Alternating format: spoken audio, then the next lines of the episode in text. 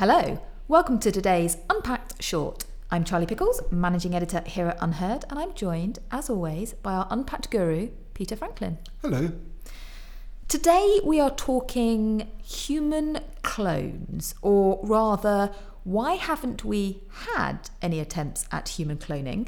Um, and are we still a long way off? So, Peter, we're 21, 22, in fact, years since uh, there was this, the successful cloning of Dolly the sheep. Where are we now? Well, I mean, it's it's amazing that it's that long. But if you do cast your mind back to, you know, those years around the millennium, um, and I know we both remember them. Oh, only just Peter. okay, but um, the papers were full of one might call them scare stories about human cloning. Um, at the time, it didn't seem that much of a push, given that you know we'd managed to clone a sheep, a sort of fairly advanced mammal. Um, was it really going to be that long before it happened with human beings? But here we are, two decades later, and as far as we know, it hasn't happened.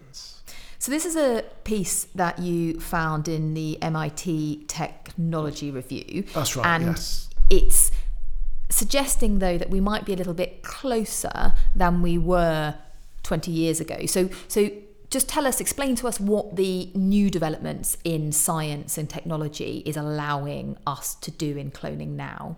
Okay, well, this is a piece by um, Antonio Regalado, and he talks to the most um, sort of um, the, the, the scientists at the leading edge here. And he The daddy of cloning. That's right. Well, um, he says that the um, basic problem with human clones, apart from all the you know ethical, legal, regulatory stuff that stops it from happening, is that um, if you wanted to do it and you were in a country that allowed it. Um, You've got a very high failure rate. Now, that applies to various other um, animals, um, if you can call human beings animals.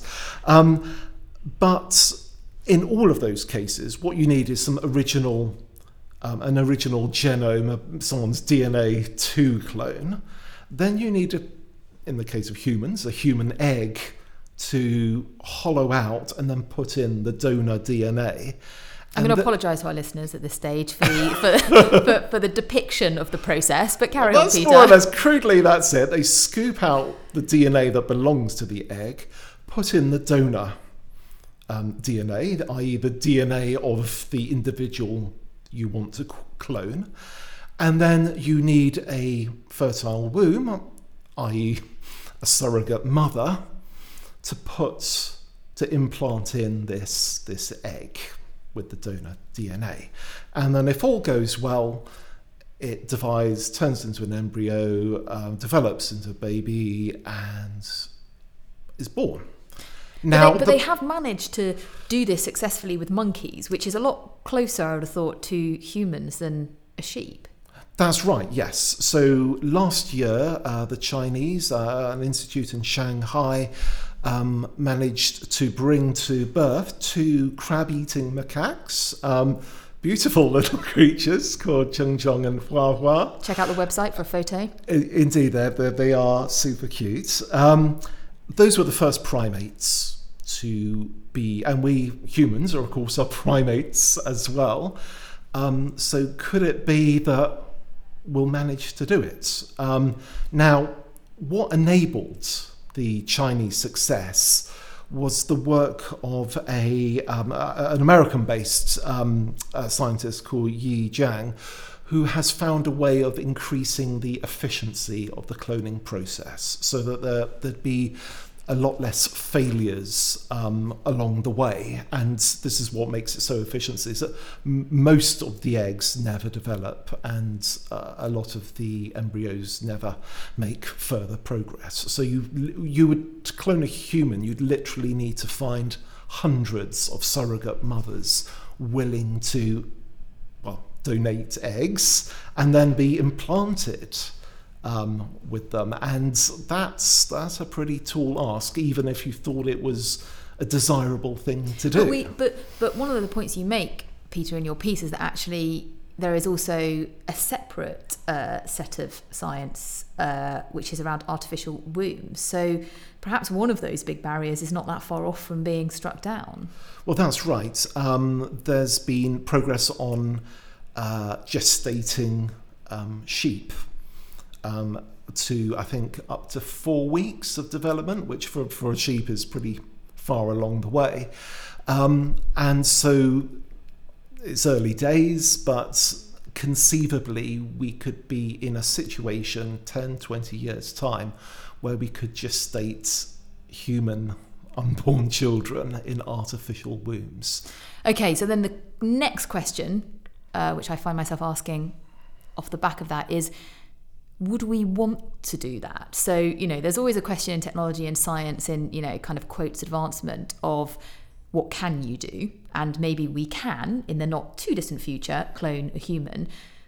But we should also ask ourselves do we want to do that? And, and what are the implications of doing so? And, and kind of what are the ethical um, question marks that it raises? Well, the immediate justification by those who feel we should be doing this is that um, at an embryonic stage, we could harvest the clones um, cells and use those as stem cells to for various therapeutic treatments. Well, now, stem cell research is already a highly controversial area. It is. Well, in, in respect to stem cells derived from embryos, yes. which obviously destroys yes. the embryo, not so much in terms of uh, stem cells taken from the the, the, the, the, adult individual, which obviously doesn't kill them. Um, now, um, the question is even if we do manage this cloning process and make it much more efficient, how much further would we take it? Would we take it beyond a few days? Um, and this was what everyone was talking about back around 2000, but the question as a practical dilemma didn't arise. Now it could do, so perhaps we should start thinking about it again. Well, there we go. We may well actually be not so far off human cloning uh, as we might have suspected, but we have, in the 20 years, the two decades since cloning Dolly the sheep, stopped the conversation about what that might mean.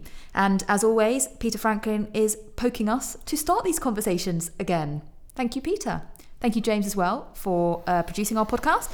Um, please do subscribe, um, not just to these, what we hope are very enjoyable uh, and informative unpack Shorts, but also to our other podcasts here at UnHerd. So we have a weekly, um, and we also have the audio documentaries. And thank you so much for listening.